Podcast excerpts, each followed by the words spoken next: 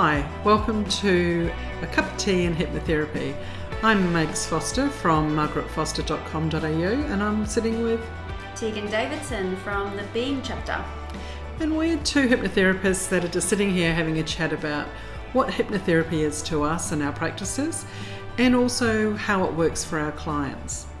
We love talking about all things hypnotherapy and we certainly are glad that you are joining us here today. So, welcome everyone to our very first podcast. My name is Teagan. And I'm Margaret. And we're so glad that you're joining us here today. Today's topic is all about what is hypnotherapy. It's a term that people don't fully understand. There's so many stories around it, and there's so many different perceptions. Typically, most clients do want to have an understanding of what's going to happen to them. So we thought straight up that that is what we will cover. So Mags, I'll be doing the quizzing of you today. Okay. I'm happy, obviously, to offer my insights as well. Perfect. But just to jump straight into it, how would you define hypnotherapy to someone? Hypnotherapy for me is removing the conscious mind from your subconscious mind. I guess we have two elements to ourselves where we have the conscious and the subconscious, or the soul level. And we live on a day to day basis in our conscious mind and, and decisions that we make every moment of every day. But underneath that, we have our subconscious, which has a great impact on who we actually are as a soul living in a human experience.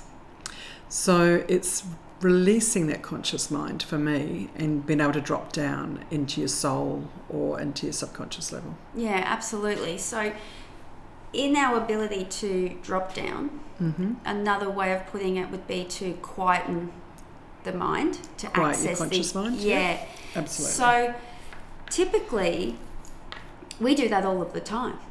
Mhm. People are able to quieten their mind in meditation, Absolutely. in driving their car to work, in perhaps mindlessly scrolling their phone, I would say. And seeing how many hours have been taken up with Yes. that, absolutely. or getting to work and realizing, oh, I don't actually remember going Mm. past such and such a place or whatever. Absolutely. Yeah, so my understanding is essentially if we have a look at the brainwave frequencies, we're looking to calm the client Always. to a state where their brainwave frequency frequencies slow Mm-hmm. and they are able to quieten the mind and feel that they can listen to both their body because Mhm. there are plenty of questions within hypnosis that asks you to pinpoint something about your body and to also obviously access regression Mm-hmm. and I think fundamentally answers that our clients already have. And that's the key, I think. We have, or I believe, we have absolutely all the knowledge and all the information already installed in our soul DNA. And for the type of hypnotherapy that I do, I specialize in soul work. So most of most of the work that I do is in either past life regression um, and connecting with the soul's um, DNA map, or also looking in this life as a memory recall. And those are memories that aren't necessarily in the fully conscious mind, but have been um, deeply ingrained, Mm. or trauma or so forth that has been deeply ingrained that you've actually almost hidden. Yeah. So you don't have to deal with it. Yeah. So I've been a client of yours, Mhm. and so I've experienced how you place someone into hypnosis. I practice RTT, which is childhood regression, Mhm. predominantly. Interestingly, I would say that the hip, hypnotic induction that I use is shorter Yeah. than what you use. Mhm. So that would be something interesting that we could talk about. So the I think if you haven't experienced hypnotherapy before, I would say it takes anywhere from five to ten minutes to go into a hypnotic surrender. Mm-hmm. And we're using a very shallow trance. No one is out of control. No. You Absolutely. are completely in control. In fact, you're very cognitive. You're Absolutely. able to dialogue. Absolutely. You can get up and walk around if you really wanted Yeah, to. yeah. You don't because you are very relaxed. Hmm. However, if you felt that you needed to do that, you absolutely could. Yeah. You're fully aware, fully conscious, and fully awake. I mean, you can do hypnotherapy with your eyes open if you really Yeah. wanted to. However, I choose not to do it that way because I want my clients to Mm. actually be able to focus completely on what they Mm. feel, think, sense, as opposed to um, being in their conscious mind and thinking about answering. I want them to feel their answers also. And so it's really a sleep of the nervous system. Exactly. We're looking to curve that constant distraction that we have in our daily world. So I suppose to describe to describe it to someone who's not undergone hypnotherapy, a hypnotic in, induction is much like a guided meditation. For me, absolutely. Yeah. I take them on a very specific, long, deep Yes. And it- meditation. yes, yes, and it's easy to follow. It's so easy to follow. It's comfortable, it's relaxing. In a world where we are searching for ways to have moments of peace, Definitely. I think a session of hypnotherapy gives you access, at the very least, to one to two hours of relaxation. Oh, absolutely. And I think when you actually allow yourself to, I guess, I don't know if disconnect is the right way and right word, and you might be able to help me here, but when you allow yourself to completely let go of the conscious thoughts of decision making Mm. and you actually allow yourself to slip into uh, the much more relaxed state of actually just being, you do heal, you do regenerate, you Mm. do absolutely very quickly, without even realizing it, allow yourself to have a break, Yeah, have a rest. yes, and find those answers. So, this Yeah. just came to me, something important for us to cover in regards to the hypnotherapy that we practice. hmm our clients do a lot of dialoguing. And Definitely. that's, I think, something that people aren't so much expecting, in that there are practicing methods of hypnotherapy where you go under hypnosis and you are directed what you're going to do now. For example, you're not going to smoke now. Right. Whereas in both of our modalities, in different ways, we're Mhm, finding out the root cause. Yep. We're using that sleep of the nervous system, that ability to access the subconscious mind, that ability to connect with the soul. We're using that to ask ourselves, why do I smoke? Or why do I keep procrastinating? Or and we're coming up with the answers. And then we're instilling new beliefs in, in people. Absolutely. And I think for me, it's I don't do so much of the um, the weight loss kind of hypnotherapy, or the not smoking Mm. hypnotherapy. That's not my specialty for sure. Um, and I'm glad that I have you to be able to refer those clients onto. Um, for me, it's it's so much more about connecting to figure out and understanding who you are, how you got to be the person that you are today, and also differentiating for the person what is actually theirs to own and what is not, and really Yes. beginning to find peace and understanding in that what we're told or what is done to us does not define us unless we choose to hold on to that and own it. Yes. And for me, with the the work that um, I tend to go into is more about looking at that and looking to see, okay, who am I? Yes. How did I get to be that way? And why did I get to be that way? I don't believe what I think I should know or what I've been told to think. That's not who I am. Mm. And how to differentiate between letting go of what's not yours and actually being able to heal that and move through that. Yes. So for me, it's it's really important for me with my clients to go into a really really relaxed state because I'm not doing the talking. Yes. I might. Mm. ask them questions. Sorry or- about my dog. Oh, he's beautiful. It's all good. It's, it makes it part of the energy. He's here to feel our energy. That's that's the beauty of it. For me, it's really um, important for my clients to understand that I do facilitate the regression. I do ask questions. I do ask them what's going on and what they're seeing and feeling. However, it's their vision. It's their understanding. It's it's their ability to have clarity. Mm. It's not mine Yeah. and that's a, a huge component for people to understand that you know i don't want people to think that i'm going to be asking personal questions or private questions that they're not comfortable yet to answer or anything like that No. there's nothing like that at all Yeah, and you know they are they are very much in control.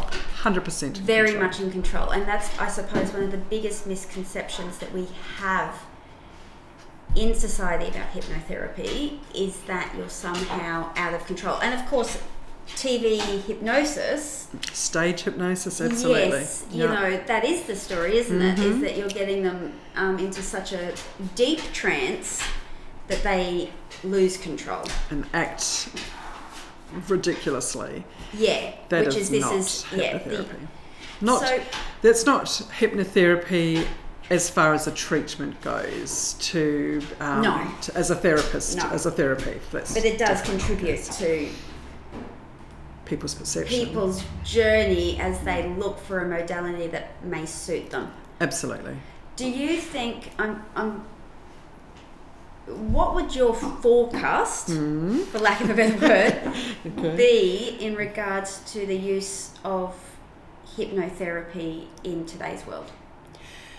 I actually think hypnotherapy plays a, or could play, it does already play a, a great part in therapy, as opposed to talk what we call talk therapy mm. when you go to a psychologist or a psychiatrist for ongoing talk sessions where you talk through your traumas and all that sort of thing.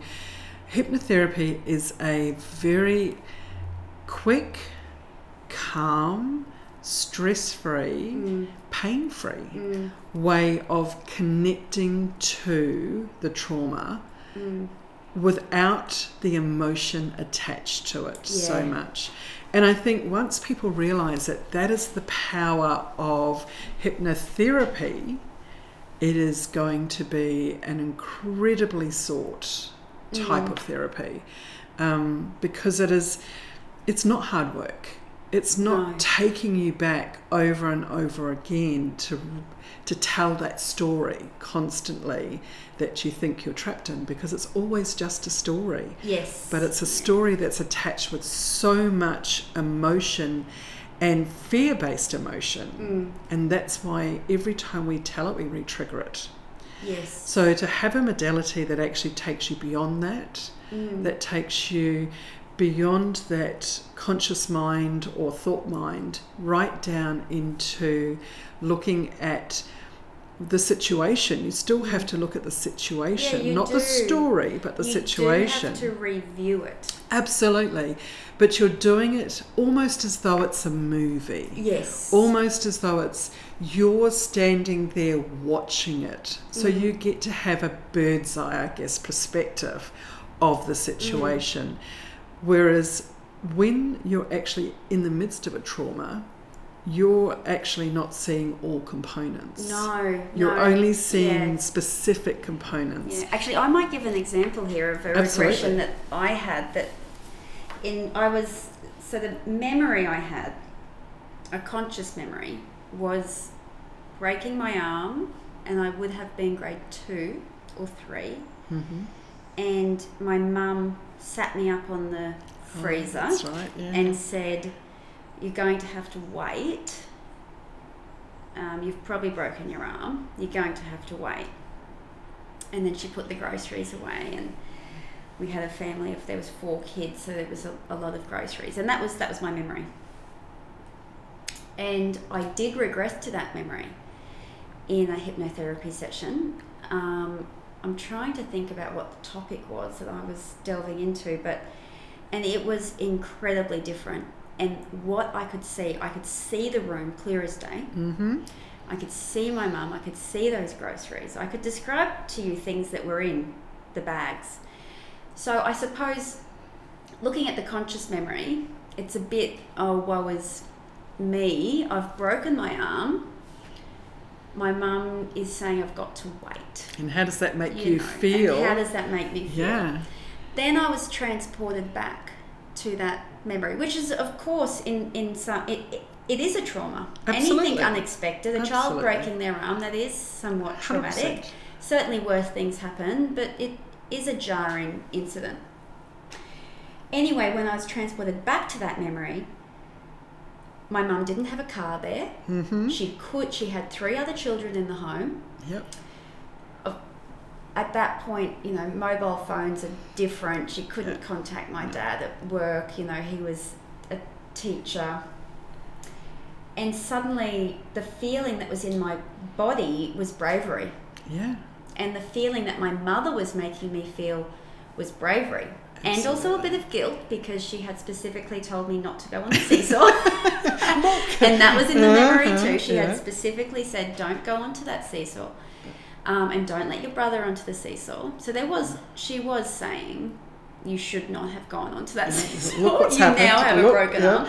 And you know, now that I think about it, I think the topic may have been um, what I what came out of that session was really you love fun, you love play, Exactly. and there's been a few things that have taught you not to access fun and play, Mhm. such as jumping on that seesaw, breaking your arm. But I suppose reliving that was not traumatic, but No. oh, was it? It was just so eye opening. And as a mother myself, I could fully resonate That's right. Which, like what do you do when you have you know a child with a broken arm you've got no car there you know There's so many other factors that you have to put into place yeah to be able to take the next step. But as a child sitting there, you didn't see all of those other factors. You had no concept of those other factors. All you saw or felt was that I've broken my arm and mum's put me on the bench and Yeah. that's it. and I wrote a story And you wrote a And story. if I'd gone to talk therapy, we could have talked about that till we could have done ten sessions, Absolutely. And, still we, not. I would not have gotten to where I got to in that ten minutes that I looked at that memory under hypnosis. And then to look at in that moment when you come out of that hypnosis, how did that act? How did you feel that it changed your perception of that memory? Did you still have an attachment of "woe was me, I wasn't enough" for her Oh, to take me no. straight to the I mean, hospital and all of that I sort was of thing? I felt very motivated. yeah, very motivated to say, yes, look at who I was as a child. Yes, I took risks. And yes, I broke arms. I actually did that all the time, to be honest. I had a few broken bones as a child. Hmm. But that is who I am as an adult. That's and right. when I don't take risks, I'm not aligning to my true self. that's exactly. And I can cop a couple of broken bones. As an adult, that might be doing a few things in business that don't Don't work work, out. out. Absolutely. but the lesson there to me is that I suppose how I felt with my mum in that memory, Mm-hmm. I felt uplifted. Exactly. That was the take. I did not, in that memory, I saw how up, she kept saying, You're brave, you're brave, you Yeah. know, and that was what I took away. That's not going to be every memory. Some memories, are different, different absolutely. But in that aspect, you know, before when you thought about that in your conscious mind of, oh, mum, remember when I broke my arm Mm. and you put me on the bench and you put away the groceries? oh, I should say that to her, shouldn't I? I should see what she, she would remembers. be like, oh, but hang on, that's not how it happened. Yeah, of course. Yes, it did. Yes, it did. I was you know, there. I'm going to ask her that. But to, after you'd had that regression and you'd had that experience, and I'd asked you the questions to look around and see what was happening and, Mm. and open your vision to look at the whole bird's eye Mm. big picture. When you came back from that, and I said to you, you know, how do you feel about your mum now? Mm. You went, wow, she had a lot on. Yeah. She had a lot going that Mm. wasn't just she worried about me, she was worrying about me, she was trying to fix that, get everything set so she could take me to the hospital. But I didn't see all of that beforehand. And it No. just changed, you know, that that memory and the emotional attachment to that memory. Yeah. And- Which is perfect. That's that's how hypnotherapy Yeah. should be. And- that easy, that pain free, Mhm. and that powerful. and breaking those limiting beliefs that limiting Absolutely. belief that risk equals not only i suppose risk doesn't just equal a broken arm it also equals disappointing the people around you Yeah. we find that no that's not true so as an adult i can rewrite that belief It's absolutely, absolutely. And risk doesn't come with fear mm. anymore attached to it as a mainstream baseline. Now, risk comes with, okay, risk comes with reward, absolutely. Risk also comes with other outcomes as well. and that we can do hard things and we realize we can do Mm. hard things. And when we see that we're not attached to one or the other, that the situation is workable and we can look at the Mm. situation as an individual, we can actually be so much more strong than we thought we possibly Yeah. could. And do it with openness. Take Yeah. that risk. You know, be prepared to to give it a go. mm. If it works, great. If it doesn't work, great. But what can I get out of that? yeah Look at the whole perspective. And so I suppose the last thing for our first ever podcast Yes. would be tangible results in hypnotherapy, which are varying, and they're varying for many reasons. Huge. Um, and there's also different sorts of results. So there's if you're if you have back pain, Definitely, yep. then it's a the data on that's going to be different because you Mhm. either do or you don't have back pain after Mhm. or you have less back pain if you go to unblock limiting beliefs around abundance Mm-hmm. once again there can be tangible things you Mhm. might get an influx in you know a promotion an influx of cash or whatever that might be Whatever it looks like. or you might think differently about money which is harder to Quantify. yeah Absolutely. And if you look at, for example, physical um, pains and aches, when you look at your body, your body is in pain when it's in dis-ease. And emotions, especially fear based emotions, cause dis ease in the Mm. body. And we tend to hold those Mhm. packets or pockets of disease in different parts of our body. And it might be your back or it might be um, hips or thighs or whatever it might be, headaches, whatever it might be. But when you clear those fear based emotions from your body, quite often you get to clear physical blocks as well. Mm. And how do you marry those two together? It's Mm. really hard to Mm. quantify. Oh, I had a hypnotherapy session and I worked on this memory that I had and didn't understand why it was holding me back. But now I do know that and I I accept that and I work with it. And I've just realised actually my back doesn't hurt in the same way that it did. And then you don't often put the two together to think, well, that was a fear based pocket of energy that you were holding in that particular part of your body. yeah So the, the ability for hypnotherapy to heal Mm. is on all levels no it's cellular physical, you know, mental, emotional, cellular.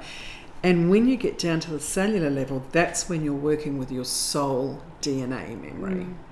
And every muscle in our physical body has a muscle memory. Mhm.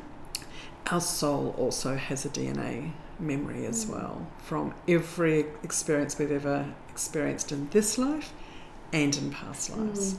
Some we don't heal in past lives, so we Mm. bring it forward into other lives, and some some traumas that we've had, emotional traumas that we've had in a past life, we may have repeated two or three lives yeah because we haven't had the opportunity to heal it and to deal with it. That's the joy of, of hypnotherapy, of being able to work in both past life yes and in this life.